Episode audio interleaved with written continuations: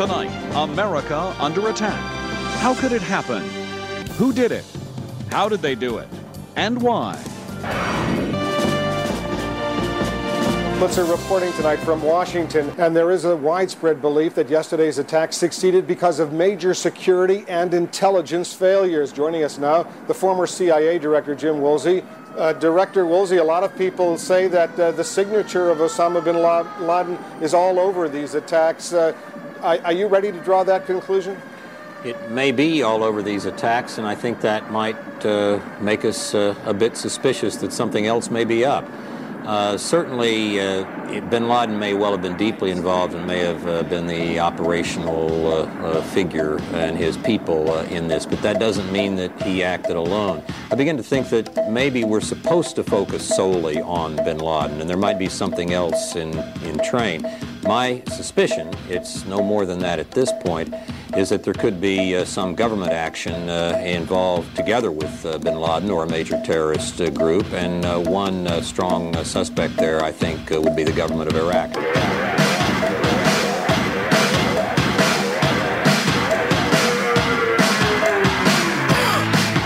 Speak about this. Speak about this.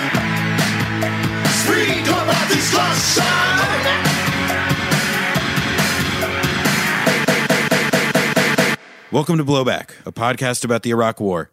I'm Noah Kulwin. I'm Brendan James, and this is episode three, Curveball. And if you like the show, if you're enjoying the show, we'll remind you you can always get access to all 10 episodes and bonus episodes if you sign up to Stitcher Premium. Go to StitcherPremium.com, enter the code Blowback for one month, totally free. You can binge it, you can bop it, you can twist it, you can pull it. All right, so the last couple episodes, we've taken you through the long, sordid history of American meddling in Iraq up until the late 1990s, after a decade in which we went to war with Iraq, periodically bombed Iraq under both H.W. Bush and Bill Clinton, and most devastatingly, starved the country, brought it to the brink of famine and disease and poverty with the UN approved sanctions regime. But now we're getting into the real heart of the show.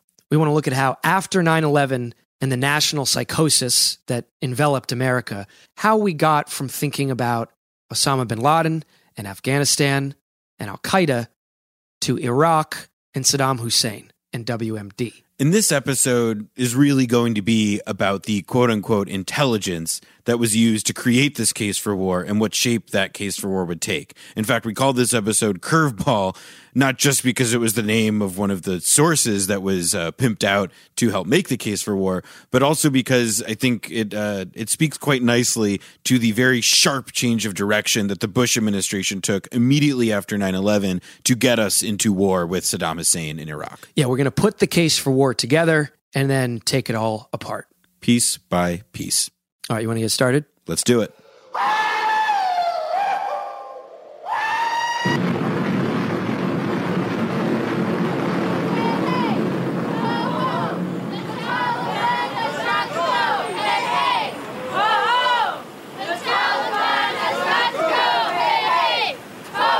During the 1990s, while we were thrashing Iraq with sanctions and the occasional bombing campaign by President Clinton, America actually had pretty decent relations with the Taliban in Afghanistan. And that makes sense since it was America that had helped create and nurture the smattering of warlords and Islamic militants that were fighting the Soviets in the 1980s in that country. And after the Taliban took power in the 90s, we were still open to working with them saw a lot of opportunities for some oil pipelines to get some of that black gold in the Caspian Basin. And the Taliban, Islamic fundamentalists or not, were aware of how much money they could make dealing with the West. As late as 1998, they were making a lot of the noises that America wanted to hear. Here was a guy from their foreign ministry, quote, "We are hoping to encourage private sector investment and privatization and to utilize overseas investment to rebuild our economic infrastructure. In other words, ready to play ball, let in foreign capital, and abide by the American led rules of the global market. But there was one small fly in the soup a young entrepreneur from Saudi Arabia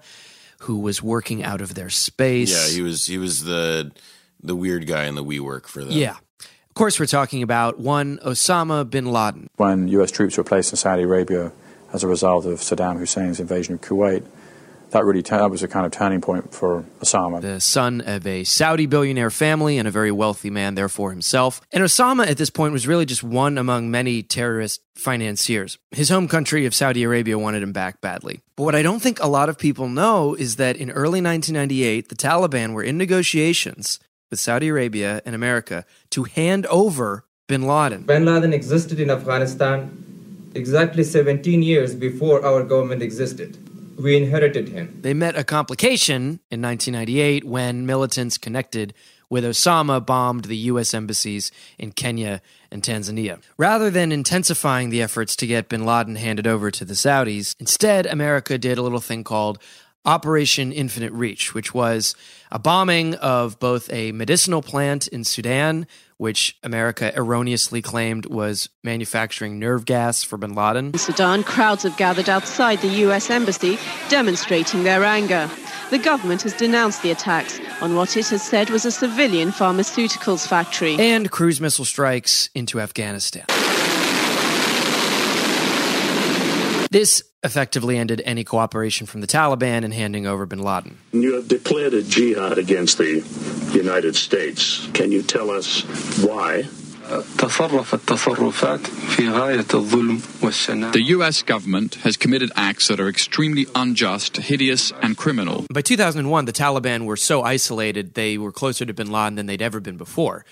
And this was fine by him, and he basically just bought the country. We believe the US is directly responsible for those killed in Palestine, Lebanon, and Iraq. By the way, uh, that medical plant that we hit in Sudan, we'll never know how many people that ended up killing because we blocked any investigation into the knock on effects. But if the idea sounds familiar to you, America being attacked in some way by Osama bin Laden and then obliterating a country that had nothing to do with said attack, then you could think of that medicine factory in Sudan as one big dress rehearsal.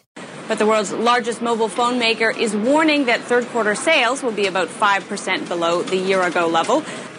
This just in, you were looking at a, obviously a very disturbing live shot there. That is the World Trade Center, and we have unconfirmed reports this morning that a plane has crashed into one of the towers. What's this other jet doing? What's this other jet doing?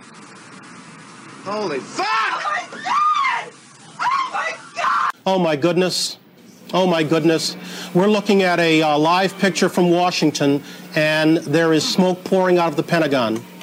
It would appear that there has been another major explosion, this one in the nation's capital. I think to most normal people, 9 11 was a snuff film broadcast live and rerun on TV for months and months on end. But to some other people, it represented a lot of opportunities. This is a day when all Americans from every walk of life unite in our resolve for justice and peace. America has stood down any enemies before, and we will do so this time. For the Bush administration and the War Cabinet, sometimes dubbed the Vulcans, Dick Cheney, Donald Rumsfeld, Paul Wolfowitz, Condi Rice, it was a chance to correct America's Vietnam syndrome. You know, we talked in episode two about the idea of the end of history after the Cold War and how America was then just going to be unopposed and first among equals in a new neoliberal utopia. But you could tell for a lot of these people up top, particularly the Bush administration, that whole idea was actually pretty boring. And 9 11, you know, it, it, got their blood flowing again. It gave them an adversary, it gave them a challenge, it gave them moral clarity. Good and evil is about as uh, uh, effective a shorthand as uh, I can imagine. It isn't a war on terror, it's a war on terrorists who wanted to impose an intolerant tyranny on all mankind. An Islamic universe in which we are all compelled to accept their beliefs and live by their lights. And in that sense, this is a battle between good and evil. And it gave them a foreign policy, it gave them an agenda. Our war is against networks and groups, people who coddle them, people who try to hide them, people who fund them. This is our calling. It's easy to forget that in 2000, when Bush was actually running for president, he didn't really talk about terrorism. He actually said he was against America becoming world cop. Yeah, I- am not so sure the role of the United States is to go around the world and say this is the way it's got to be. I think one way for us to end up being uh, viewed as the ugly American is for us to go around the world saying, we do it this way, so should you. The neocons didn't like him. They wanted John McCain to win. But after 9 11, he was reborn, you know, with a purpose. It is both our responsibility and our privilege to fight freedom's fight. That was the ideological side of it. Beneath that, for the same people, and of course, many, many others, it represented a new chance to plunder, a new chance to expand, a new chance for new markets. What followed was a national psychosis. It's war. Come on. Yeah. All right, we It's the gotta Japanese. Go. It's Japanese. This is Pearl Harbor. right, we gotta go bomb everything over there now. Yeah. We got to oh, bomb the hell out of them. You know who it is. I can't say, but I know who it is. Bush's approval rating was north of 90%. The people who knock these buildings down will hear all of us soon. Civil rights go out the window. The FBI starts hunting, quote, Al Qaeda sleeper cells inside of America. We've thwarted terrorists in Buffalo and Seattle, Portland, Detroit, North Carolina, and Tampa, Florida. You had Congress pass the authorization for the use of military force, the bill that justified the Forever War. There is no such thing as a Democrat or Republican war. In October 2001, we launched the war in Afghanistan. The U.S., uh, with the assistance of Britain, in at least one instance, has begun a major attack against the Taliban and the Al Qaeda network in Afghanistan. Good shot, good shot. All right, okay. Backblast clear! Oh, yeah! You had the creation of the Department of Homeland Security, which would give birth to ICE. Department of Homeland Security will have nearly 170,000 employees who will wake up each morning with the overriding duty of protecting their fellow citizens.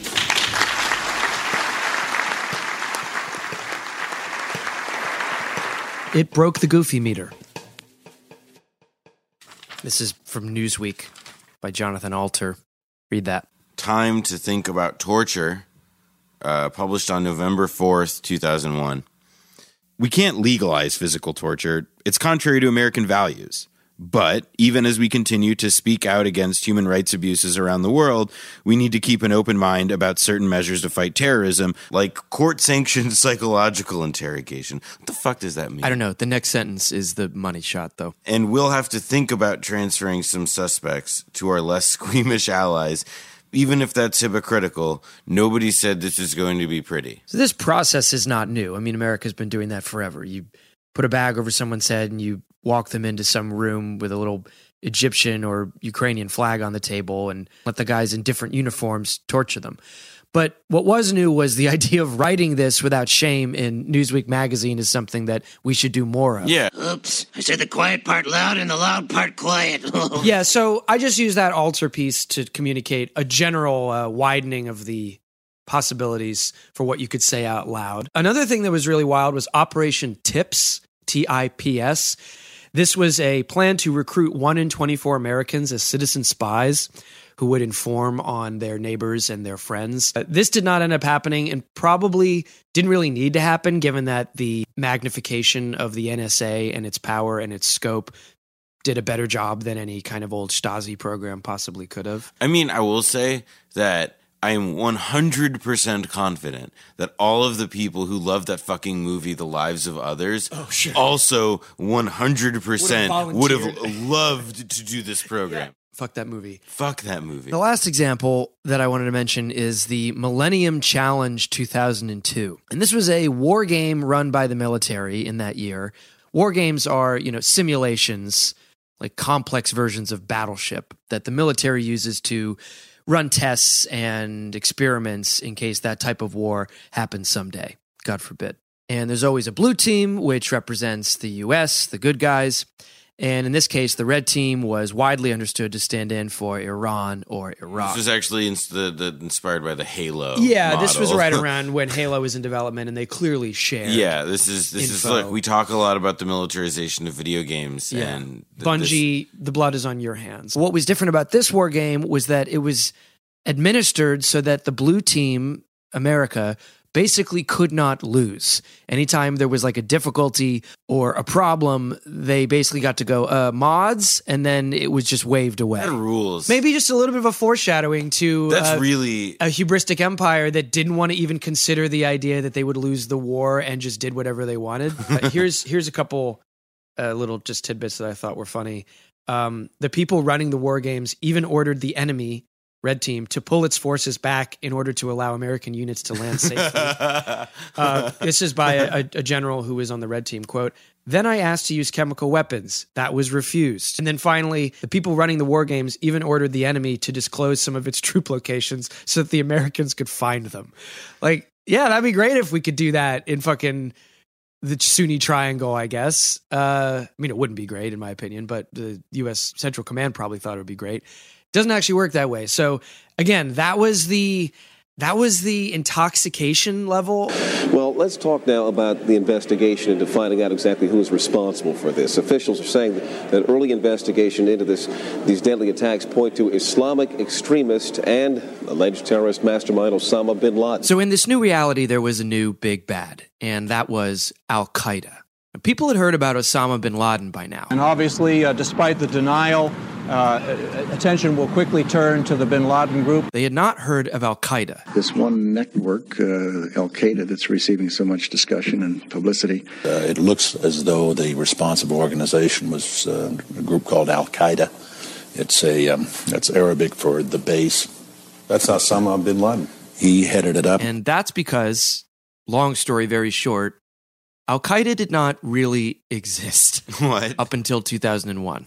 What do you mean? If we want to get right how the Bush administration started to connect Iraq to 9 11 and Al Qaeda, I think we got to get it right on what Al Qaeda really was. The idea, which is critical to the FBI's uh, prosecution, that bin Laden ran a coherent organization with operatives and cells all around the world, of which you could be a member, is a myth.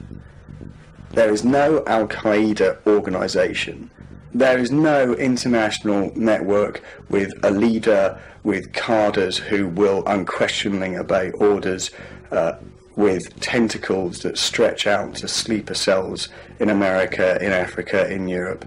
Um, that idea of a coherent, structured terrorist network with an organized capability simply does not exist. That is a scholar and journalist named Jason Burke, who, in his book Al Qaeda, explains that by this point, Osama definitely had a terrorist group.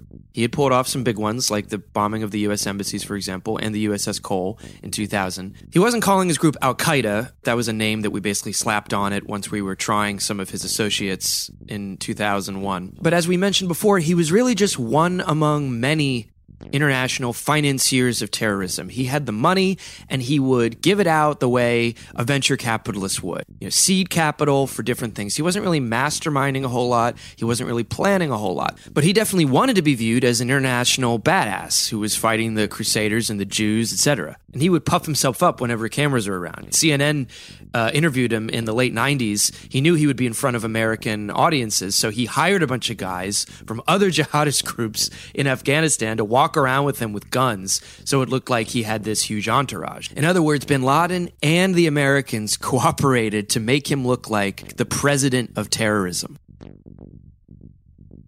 So, what does all this say about the actual scope and power and organization of the group we would eventually call Al Qaeda? This idea that Al Qaeda was a top down organization that had cells in all these different countries that answered directly to bin Laden, kind of like a, like a mafia for terrorism, that is exactly how Bush put it in his address to Congress right after 9 11. Al Qaeda is to terror what the mafia is to crime. Even after we had Osama on the run, we still built him up as like this Bond villain with, you know, a, a layer miles beneath the Earth's crust. The search for Osama bin Laden, there was constant discussion about him hiding out in caves, and I think many times the American people have a perception that it's a little hole dug out of a side of a mountain. Oh, no. This is it. This is a fortress. Yes. A complex, multi-tiered, bedrooms and offices on the top, as you can see. Secret exits on the side and the end, and on the bottom. Cut deep to avoid thermal detection. A ventilation system to allow people to breathe and to carry on. The entrance is large enough to drive trucks and even tanks, even computer systems and telephone systems. It's a very sophisticated operation. Oh, you bet. This is serious business. And, and there's not one of those, there are many of those. Countries all over the world would now find a big fat package of aid or support or guns if they could tell the Americans they had their own Al Qaeda problem and wanted to become a customer or a client. Of course, half the time, the groups that they were complaining about not only weren't Al Qaeda, they weren't even Islamic fundamentalist militants. They were just left wingers or opponents of whatever regime was in power. Didn't matter. But no one would benefit more from this new shadowy concept of Al Qaeda than the American enemies of Saddam Hussein. When I see bin Laden issuing fatwas, uh, religious edicts, putting out videotapes, uh, issuing poems, having his subordinates talk about how they're taking part in terrorism against the United States, I begin to think that maybe we're supposed to focus solely on bin Laden and there might be something else in, in train. So we started the episode playing that clip from former CIA chief James Woolsey the day after 9 11 where he said, yeah, bin Laden was definitely involved, but the real mastermind was likely Saddam Hussein. And by the way, that was just one of many shows he went on that day. I think he made the rounds, all the major networks, morning, noon, and night. Would it interest you to know that we'll come to find this episode, James Woolsey is a huge supporter of one man named Ahmed Chalabi. Woolsey was definitely not alone in trying to immediately connect what had happened to Iraq. I mean, there was like a whole network of journalists, right wing think tank figures, you know, pretend national security analysts, uh, especially people from the American Enterprise Institute, home of notorious race scientist Charles Murray. Uh, but what about inside the Bush administration? If I'm not wrong, the first recorded discussion of Iraq after 9 11 came from Rumsfeld, who, during a national security meeting right after the attacks, suggested striking Iraq first because it, quote, had the best targets. But by most accounts, the administration really was, in the month or so after September 11th, focused on Afghanistan. Even Dick Cheney, who famously, you know, unraveled a bunch of maps of Iraq's oil fields before 9 11, even Cheney was telling some of Rumsfeld's goons, like Paul Wolfowitz, to shut the fuck up about Iraq while the administration was getting the war in Afghanistan off the ground.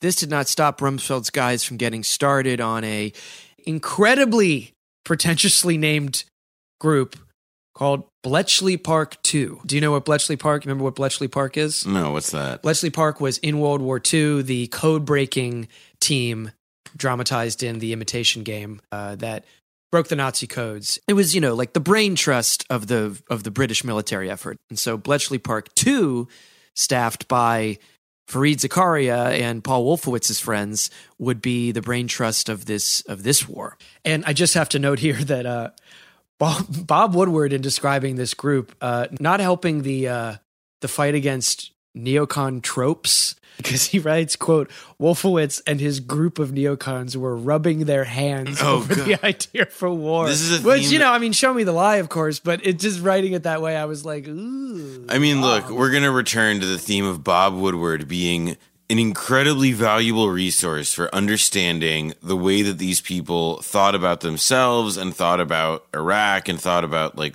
you know, administering U.S. power. Except Bob Woodward is also the worst fucking writer. At any rate, Bletchley too would move things away from the obvious countries relating to 9 11, like Egypt or Saudi Arabia, and toward, for whatever reason, uh, a very different group of nations. Here's a choice quote Egypt and the Kingdom of Saudi Arabia, where most of the hijackers came from, were the key, but the problems there are intractable. Iran is more important, where they were confident and successful in setting up a radical government. But Saddam Hussein was different, weaker, more vulnerable. We agreed Saddam would have to leave the scene before the problem would be addressed. Right, but they would also never say that the problem were the countries or even these specific leaders. It was about eradicating this like Nazi-like ideology. I mean, this is around. The, this is when the time you know, like Islamo-fascism is a meme or becomes one, and it sort of reflects that what they view Iraq as is, and, and it's wild because Iraq is not ruled by a fundamentalist. No, there's a lot of stuff like, let's quote, start with Iraq, i.e., this is going to span multiple countries. And there's also outright mention of, quote, Iranian overthrow. So honestly, that's about as clear as you could probably get articulating the unannounced agenda after 9 11.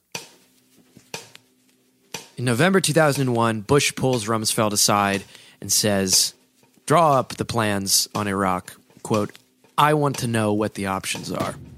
Rumsfeld, in turn, goes to General Tommy Franks, who is the head of U.S. Central Command. Franks is a tall, intimidating uh, Texan guy who's known to be a bit of a hothead. He pulls out the existing plans for any kind of war with Iraq, which were left over from the Clinton years. And the plan looked a lot like just a Gulf War Part 2 tanks, big bombs, lots of troops, a huge military buildup in the region, something like the half million that we did in the Gulf War. Rumsfeld pinches his nose because, as, as you said before, he views himself as a modernizer of the U.S. military and of the DoD. So he wants to shave a lot of this down and try a nimbler, cleaner, light footprint approach. The Defense Department, in over the past months since I arrived, has fashioned a new strategy, not to deal only with specific threats, like the threat of North Korea or a threat of Iraq invading Kuwait, but rather to to reorient ourselves towards a capability based strategy. So, over the next year, General Tommy Franks and his Keebler elves of military officers would put together this sleek modern war plan that would meet Rumsfeld's specifications. So by November, the war machine had revved up. The question now was how to sell the switch. How did we get from 9 11 to Iraq? Until around the beginning of 2002, if you're a regular American, you are still mostly hearing about Afghanistan and Osama bin Laden. Iraq was this, you know, teaser for next season, but until the war in Afghanistan wound down, it wasn't center stage. As James Mann points out in his book Rise of the Vulcans, once Afghanistan started to wind down, there was a slow and subtle shift in rhetoric from the Bush administration that got us from Al Qaeda and Osama and Afghanistan to Saddam and Iraq and WMD. And it went like this. In mid September 2001, Cheney was on Meet the Press. Saddam Hussein, your old friend, his government had this to say The American cowboy is rearing the fruits of crime against humanity. If we determine that Saddam Hussein is also harboring terrorists, and there's a track record there, would we have any reluctance of going after Saddam Hussein? No. He was still saying things like, at this stage and at this time, the U.S. was only focused on Afghanistan and Al Qaeda. At this stage, uh, um, you know, the focus is over here on Al Qaeda and uh, the most recent events in, in New York. Saddam Hussein's bottled up at this point. Do we have any evidence linking Saddam Hussein or Iraqis to this operation? No. But in November, Bush and Rumsfeld both start to talk about the danger of terrorist groups like Al Qaeda acquiring WMD, and that preventing that was a very important part of the war on terror. These same terrorists are searching for weapons of mass destruction. They can be expected to use chemical, biological, and nuclear weapons the moment they are capable of doing so. Any government that rejects this principle, trying to pick and choose its terrorist friends, will know the consequences. Then in the new year, January 2002, Bush gives his State of the Union and introduces everybody to our new Council of Doom, the axis of evil. Iran aggressively pursues these weapons and exports terror. North Korea is a regime arming with missiles and weapons of mass destruction. Iraq continues to flaunt its hostility toward America and to support terror. The Iraqi regime has plotted to develop anthrax and nerve gas and nuclear weapons. States like these and their terrorist allies constitute an axis of evil. I mean, but like, w- what is North Korea doing there? Yeah. Was there some like link between like at that point like Kim Jong Il? Well, right. I mean, the, the association makes no sense. Obviously, the term Axis is meant to evoke World War II, in which three powers actually did cooperate and work together. You at home now know that Iran and Iraq were arch enemies. North Korea, I think by most accounts, was on there so that it wouldn't be all Middle Eastern countries. But the pitch was supposed to be that they have a, just sort of uh, a vibe in common. It's the idea that there's oh well there's some ideological or intellectual overlap among them, which is like between Juche and like the like Shia clerics that rule Iran And just like the Sunni like like like Saddam Baathism. Like Yeah. it's not even an ideology. Yes. Uh, so, all right, my head hurts. Like, Can we just get to the part now about like what they actually like start to do? So, with things in motion, we start to whisper to our allies about a possible military buildup that could be happening on the borders of Iraq in the near future.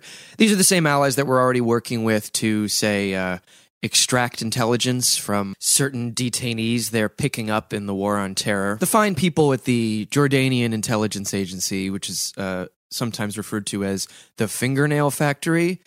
Who knows why? And the president of Yemen at the time, the genocide guy uh, from Yemen. The CIA is posting up in Kurdistan again. Flashback to to to 1995. Except this time they're not looking to sponsor some harebrained coup like last time.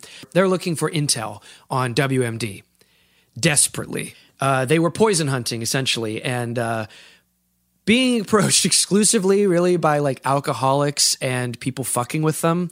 There was one guy who came into the CIA camp and said he had a little jar of a really dangerous poison. And as he was showing it to them, he spilled it on himself. And everyone started laughing who was with him, like, yeah, anyway, sorry, it's not really poison. That was Accompanying the CIA was this band of Turkish fixers who were ostensibly there to help out, but apparently stuck to mostly watching porn, smoking cigarettes, and spying on their American counterparts. So they were actually cool. Uh, I hear there's rumors on the uh, internets that we're going to have a draft. We're not going to have a draft, period. So things are getting heady. You know, we're actually pulling the ripcord here. And I just want to say a little bit about where Bush was here. Woodward has a lot of passages where uh, you know, it's a meeting, and he's he says, you know, Bush seemed neutral and um, studying everyone's faces, and it's like, yeah, maybe he was, maybe he was thinking that, or maybe he was just like a huge dullard and didn't know what everyone was talking about and, and, had no idea what was going on. That's that's another way to read his face. I, I can imagine somebody like Osama bin Laden understanding the joy of Hanukkah. I, I don't want to embarrass him, but at one point, H.W. Bush uh, Bush's dad, actually called Prince Bandar of Saudi Arabia, who was an old consigliere from Saudi that had been a friend of the Bush family for a while, to come to America and essentially babysit. And apparently, HW said, "quote He's having a bad time." just help him out. Bandar would like follow him around and say like, "Yes, very good, sir. Oh, you sound very prepared for Incredible. war." Incredible. Have you considered the cruise missiles we discussed? Yeah. I mean, this is by the way, whenever any like grown person tells you that they're talking about uh, statecraft and the, the seriousness of the task of civil service or whatever, this is what they are actually describing, though they may not know it. There will always be some uncertainty about uh, how quickly he can acquire a nuclear weapon. But we don't want the smoking gun to be a mushroom cloud. All right. Let's get nutty with it. Let's talk about the case for war that was assembled by the Bush administration in 2002. We've seen that the actual planning for war had started all the way back in November 2001. We've seen the internal justifications offered by things like the Bletchley Park 2 group run by Wolfowitz. And I'd hope that listeners to the show by now see the context of the entire history of our involvement with Iraq, which after 1991, we viewed him as a loose end that needed to be taken care of. But you had to make up some better reasons if you really wanted to sell this shit to the Congress and the media and the public. So there were a lot of people in the administration responsible for selling this war. You had people in Dick Cheney's office, you had the actual press secretaries who went and faced off with the press every day. We'll get to them. But in the spirit of the show, I think we want to focus on the most grotesque of the bunch.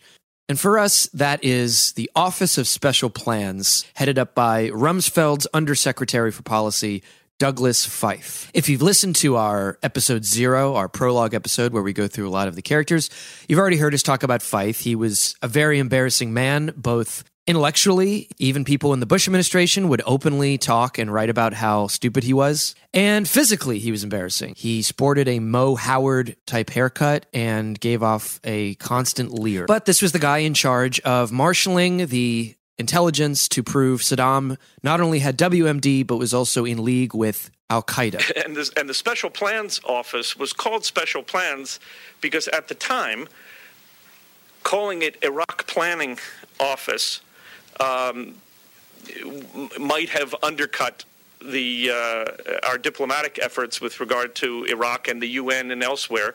Oh, did I say that or just think it? I got to think of a line fast. One of Feith's henchmen, the henchman of a henchman, was a guy named David Wurmser. uh, a perfect name, one of those perfect names that comes up in this show. Bin Laden, I think, may well be working for Iraq. This guy was writing books about how we needed to go to war with Iraq all throughout the 90s, obsessed with Saddam, and was appropriately tasked with putting together the terror connection. And he would sift through raw intelligence. I Can't believe this. This is like intelligent shit. I'm not comfortable with This is like, like, I- I can't believe this shit I'm seeing. and piece it together on a big blackboard like uh, Charlie in uh, It's Always Sunny. I mean, I think of it more as like the guy from um, Libra, the the Don DeLillo book, who's just like trapped in a room for eternity, like looking at like JFK files. So he was drawing out these connections through some busted algorithm in his own head that would supposedly fill in the gaps that the raw intelligence left out in Saddam's relationships to all these different Al Qaeda guys. Talking about sig int and signals and shit, and which signals means code, you know? He was just lying there. Talking here about department heads and their names and shit. And then there's these other files that are just like numbers arrayed. Numbers and dates and numbers and numbers and dates and numbers and. I think that's the shit, man. The raw intelligence. He would put a bunch of stuff in a black box, this sort of Schrodinger's Saddam, shake it around, and then see what came out of it. And intellectually, like that's a kind of sickness that you see all the way down in how we think about terrorism, you know, and like the way the FBI prosecutes cases today. I mean, when you think about gang prosecutions, actually probably a great example that like the NYPD will use very like when they did that huge bust in the Bronx a few years ago and sent over a hundred people to jail. The way that they were able to do it was maybe a series of tenuous such connections based on who knows what in which proximity that just adds up to a, a deliberate misreading of what those actual relationships were. Just as a footnote here, James Risen, one of the reporters who would chronicle a lot of this stuff, wrote that Israeli intelligence played a hidden role in convincing Wolfowitz that he couldn't trust the CIA. And this dissatisfaction helped cause him to rely on Ahmed Chalabi for intelligence. The door in this case swung both ways in a big way because one of the policy analysts working for Feith and Wolfowitz was named Larry Franklin and he would go on to be convicted of spying for Israel and passing classified intel through AIPAC. AIPAC, AIPAC would then go on to pass it to the Israelis. Uh, and eventually, Feith, Wolfowitz, and Wurmser were invest- were investigated as well. So we just heard Ahmed Chalabi's name there. Let's check in on him because he's now going to serve a very useful purpose in selling the war throughout 2002. Last episode, we saw how he bounced back in the 90s after a pretty dismal decade of trying to overthrow Saddam with the CIA and being on the run from his massive bank fraud in Jordan. He successfully lobbied for the Iraq Liberation Act, which made it the policy of the U.S. to give a bunch of money to anti Saddam dissidents like Ahmed Chalabi. The State Department also paid for his PR services at the once Paul Manafort and Roger Stone run firm BKSH. And ever the visionary, Chalabi had started planting Saddam WMD stories before 9 11 in February 2001 in the Sunday Telegraph. By this time, Chalabi was the darling, particularly of Republicans. And in fact, he, in the months after 9 11, uh, attended a big meeting with Dick Cheney while his organization, the INC, was being audited for fraud at the behest of the State Department. Chalabi and his associates were basically writing fake invoices and sending them to the State Department and getting a shitload of money for doing nothing. But of course, Chalabi's biggest scam ever was the one he was about to pull in priming the pump for America to invade Iraq. So this process of guys like Wolfowitz and Wurmser and Feith and at the top Dick Cheney dragging the intelligence, you know, across the finish line. You pile up all of the existing intel that you can polish into something solid, and you get guys like Chalabi to supply you a bunch of fresh new tabloid style intel. We'll take a look at how Chalabi did that later. You finally end up with a big fat dossier on Saddam Hussein, and you're ready to show it to the world. Let's look at that case for war. Roll the music. Stockpile. This was our intel that showed that Saddam was stockpiling hundreds and hundreds of chemical and biological weapons. Aluminum tube. This was our intel that Saddam was buying aluminum tubes to construct a nuclear centrifuge. The mobile lab. This was intel showing Saddam was developing portable WMD labs to avoid inspection. Anthrax. This was intel that suggested Saddam was behind the rash of anthrax being mailed around the United States in the months after 9 11. Drones. This was our intel that showed Saddam was developing drones to deliver WMD. With extra spooky bonus intel that Saddam had recently purchased electronic maps of the eastern United States, maybe to use the drones there. Saddam's trip to Africa. This was our intel that showed Saddam had tried to buy yellow cake uranium in Niger. Muhammad Atta's trip to Prague. This was intelligence that showed 9 11 hijacker Muhammad Atta had met with Iraqi intelligence agents in the capital of the Czech Republic. Al Qaeda training camp. This was intel that showed that Saddam was responsible for training Al Qaeda members inside and outside of Iraq. Zarqawi. This was intelligence suggesting Saddam was working with Al Qaeda member Abu Musab al Zarqawi, the new bin Laden. Okay. Let's look at this intelligence. A lot of the stuff on that list came from Chalabi directly. And interestingly, all of Chalabi's intel would be slipped to American intelligence by former CIA chief James Woolsey, the guy who went on TV and pointed the finger at Saddam the day after 9 11. Chalabi knew he had to pull out all the stops to get the really spicy stuff, either to the American government directly, the intelligence agencies, and so forth, or the press, which was just as good. In late 2001, Chalabi and his associates connected U.S. intel with three sources with a story that Saddam hosted basically a sleepaway camp for hijacking airplanes at a place called Salman Pak. That perked people's ears up. This is first reported in the Washington Post in October 2001 by, of course, one of Chalabi's American journalist pals. It gets repeated in the New York Times, in William Safire's column, and at the Wall Street Journal. It's then fleshed out into a reported piece in the New York Times in November 2001. And the story went from tell of a training camp that might be associated with terrorists that we would know of to very specific allegations by, quote, Iraqi intelligence defectors that Saddam was, to their knowledge, behind 9 11. Next up, also in November 2001, Chalabi and the INC connect with a guy who claims to be an Iraqi subcontractor who claimed that Saddam was trying to repair a series of underground tunnels this guy said contained WMD. By the time this guy is interviewed by the New York Times, he is now claiming that he had personally visited dozens of biological and chemical weapons sites. These two stories, the training camp and the guy who had seen the WMD sites and the underground tunnels, the Bush administration wouldn't cite them publicly in speeches and so forth, but they would disseminate them to journalists in little press packets that they would hand out during news conferences about the threat. They would also make it into the National Intelligence Estimate of 2002 which came out late that year and, as we'll see, was the intelligence document used to justify the Iraq War. Uh, another piece of intelligence that Chalabi was shopping around was that uh, two of the 9 11 hijackers met with Iraqi intelligence uh, in the United Arab Emirates, uh, presumably b- before 9 11. And another was that he had made contact with the guy who claimed to have invented the concept of mobile weapons labs, and that this person was now willing to come forward through Chalabi, of course, and tell everybody everything that he knew. All right, this one might be my favorite. A headline in Reuters. This is Reuters, not the National Enquirer or the Daily Mail. Headline Saddam met Osama bin Laden, says mistress. The INC found a Greek woman who had claimed to be Saddam's mistress for the past 30 years. She painted a portrait of a sadist who would pop Viagra and look in the mirror and scream Heil Hitler. Let's fuck! Don't know the veracity of that, but uh, I'm not here to impugn anyone's character.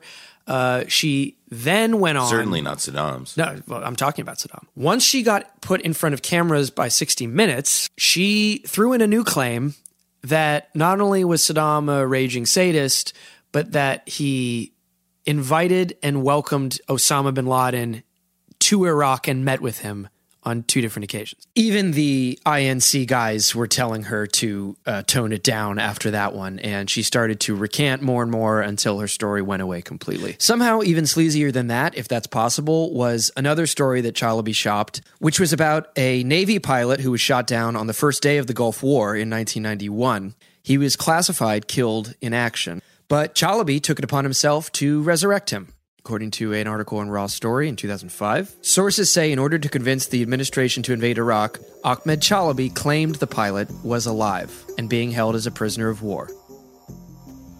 So those were some of the Chalabi files, and Chalabi didn't make up the entirety of the Bush administration's case for war, but the freshest intelligence, the most eye catching intelligence, like the stuff we've been mentioning, came from him. And if you haven't guessed already, it was all bullshit. They were tall tales told by sources who were either flimflammers or dupes themselves or just lonely, desperate alcoholics. And Chalabi's biographer, Aram Roston, makes it clear in his book that the man himself and his associates, most of them, believed none of this shit. But he knew it would get the job done. in that it was going to serve his monomaniacal desire to be the ruler of Iraq. That is how he saw this playing out. And there's an interview that he gave to the journalist Barton Gellman that actually just lays this out in a disturbingly transparent way. So, in the months after the invasion, Chalabi sits down with Gellman. And Gellman has the opportunity to ask Chalabi straight up what happens if we don't find any WMD. Because at this point, a few months after the invasion, we are looking for WMD and we are not finding WMD. Chalabi says, turn off the tape. So his goon comes over and, you know, he picks up the tape and inspects it, makes sure it's not going. And Chalabi then turns to Gellman and he says, It doesn't matter. I am not concerned. We liberated Iraq, and it does not matter why. It is a good thing. So let's put to bed some of the other uh, pieces of intelligence that we listed off earlier. Why don't you talk about the namesake of this episode, Curveball, who was one of the key sources for the claim about mobile WMD laboratories inside of Iraq? Curveball is the story of an Iraqi defector who arrived in Germany in 1999 looking for a visa. He was, at least according to the CIA, an alleged sex offender and a low level engineer. And he became a key source for the claim that Saddam had WMD mobile labs. Now, German intelligence officers, who were the first to, to actually debrief him, and the only ones, as far as we know, uh, they describe his information as highly suspect. American agents never debriefed him. But in 2002, three years after he shows up in Munich with these like bullshit tales about mobile weapons labs and whatever, the Defense Intelligence Agency and the CIA will pass on the raw intel of what he says to high ranking U.S. government officials and members of Congress. By this point, the case had become so, like, it was, it had become so oxygenated. And the media element of it, we will get into later, we promise. But the degree to which it had sort of become, like, osmotically absorbed by all of these people, like, it just goes to show you how a sex perv from Iraq can show up in Germany in 1999 and suddenly become an instrumental case, uh, instrumental part of the case for how Saddam has nuclear weapons. I constantly say to people there are no decisions that have been made in relation to Iraq at all, but there is no doubt that Iraq poses a threat in respect of weapons of mass destruction, and there is no doubt that this issue is an issue that should be dealt with. He is, without any question, still trying to develop that chemical, biological, potentially nuclear capability. I am quite sure I think most people are, that he has these weapons and that the people in the documentation exist to show that. Let's take a little tour across the pond for a second because the British government, under Tony Blair, was enthusiastically supporting Bush in prepping for war against Saddam, and Blair's government was cooking its own intelligence. They assembled a pair of dodgy dossiers, as they were referred to in the British press. This is where we got some of the claims like Saddam shopping for uranium in Niger, which was based on forged documents, that Saddam could launch WMD within 45 minutes of giving an order. That number actually referred to launching conventional weapons on a battlefield. Bush would soon use this one in a speech against the wishes of his own CIA director, George Tenet, who referred privately to this as the they can attack in 45 minutes shit. one piece of intel that went straight to Tony Blair was a report that Saddam had a chamber full of little green vials of VX gas that was clearly derived from a scene in the Michael Bay movie The Rock, starring Nicolas Cage. Any epidermal exposure or inhalation, and you'll know. To injure the small of your back is the poison Seizes your nervous system. Do not move that! Finally, the British dossier contained a piece of intel that was just wholesale plagiarism of a paper about Iraq by a student from California State University. If anyone knows the Iraq War spoof movie In the Loop, that is what they are parodying, the British dossiers. That really happened. They really did take a student's paper, stripped it of its attributions and sourcing, and passed it off as intel. Surely some of it must have been true. What about the aluminum tubes Saddam was buying to build centrifuges? They turned out to be a way he was building rockets on the cheap, conventional weapons, nothing illegal. What about the 9 11 hijacker that met with Iraqi agents in Prague? Didn't happen. Czech intelligence told us it was bullshit, we didn't care. What about the anthrax? Completely made up, we just blamed it on Saddam with no evidence. What about the drones? They were for surveillance, for spying on his neighbors, not for WMD. The electronic map of the eastern United States, Saddam never bought it. It was offered to him by an Australian vendor, but he didn't want it. It's false. No way. Not this time. We created it. Not this time. It's a made up tale. It's a total fabrication. It never happened. It never happened. This one was invented by a writer. Not this time. It never happened. It's false. It never happened. It's a fake.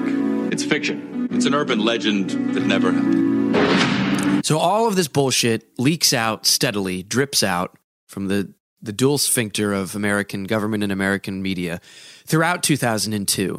But at the same time, the anti war movement broke out in full. I'm here because you have to do something. When enough crimes get committed, and if you do the reading and you look at what's going on, it's powerful when you try something, you do something. Initially, protests in America were, you know, a couple thousand people, maybe less, that would assemble outside of, say, the UN when Bush went there, or outside of Congress, things like that. A lot of the mobilization was from, you know, activist groups like Answer.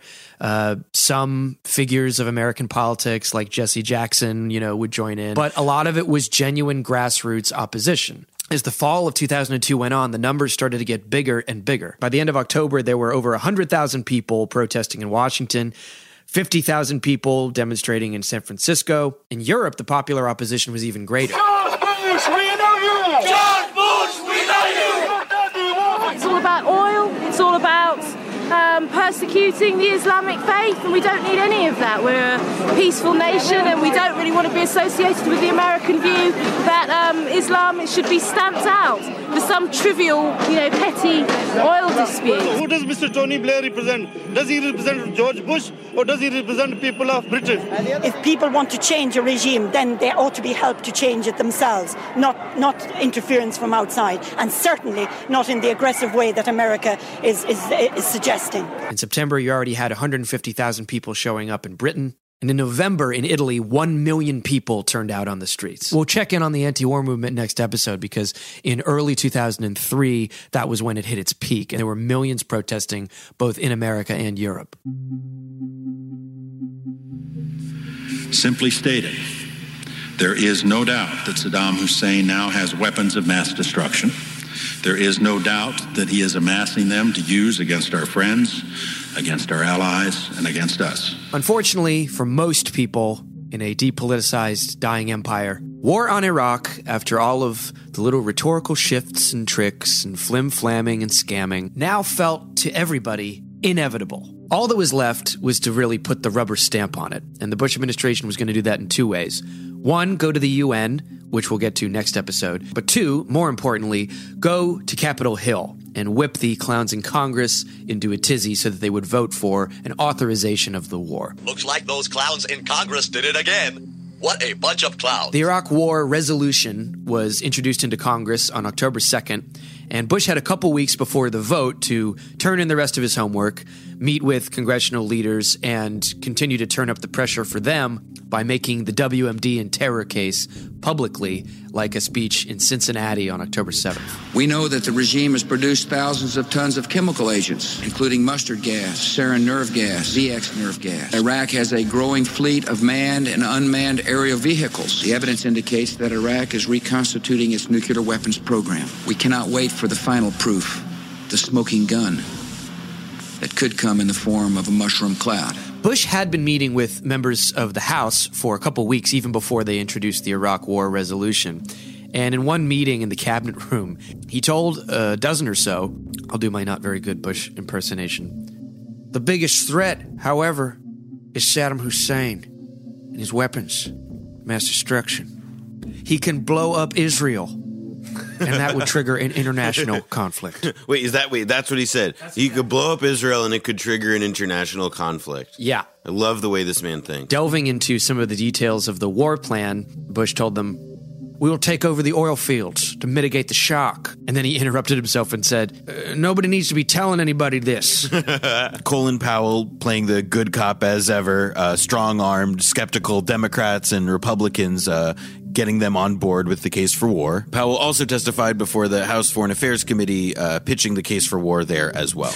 We now see that a proven menace like Saddam Hussein in possession of weapons of mass destruction could empower a few terrorists to threaten millions of innocent people. A key document in pitching the war to the Congress was the National Intelligence Estimate of 2002. We mentioned it a little while ago. It was, you know, basically the Bible, a compendium of all the evidence that Saddam possessed WMD and links to terror. Yeah, and it was like a lot of declarations, like based on like the size of the tubes and how many like Iraq. Yeah, will be it able contained to make. much of the junk information that we've discussed this right, but episode. discussed in like short matter of fact ways. Yeah, and, and lest we sound like we're blaming the administration for, you know, hoodwinking these poor members of Congress with this sketchy document, a lot of them have admitted, including senators who went on to run for president, that they didn't even bother to read it, which means that they didn't care enough, or they had already made up their mind that Saddam had WMD, or they were too cowardly to vote against the war in general. Ultimately, the National Intelligence Estimate would treat all of this bullshit intel as fact.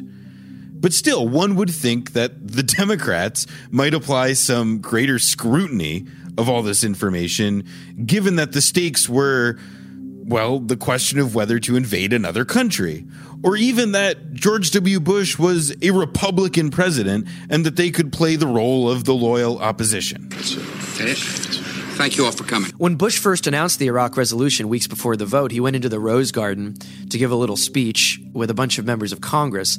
And speaking up in support of him and the resolution were John McCain, who, when he ran against Bush in 2000, was accused by the Bush campaign of having fathered a black child out of wedlock during the South Carolina primary. I'd like to thank the President for his leadership in addressing a challenge that uh, many of us believe should have been addressed at least four years ago. And Democrat Joe Lieberman, who had in fact been Al Gore's running mate against Bush in that same election. And that is why I am grateful for the opportunity to stand with my colleagues from both parties and both houses and with you, Mr. President. you know, just putting aside their party membership or their petty political differences to come together as the keymaster and the gatekeeper in order to open the portal to Gozer the Destructor.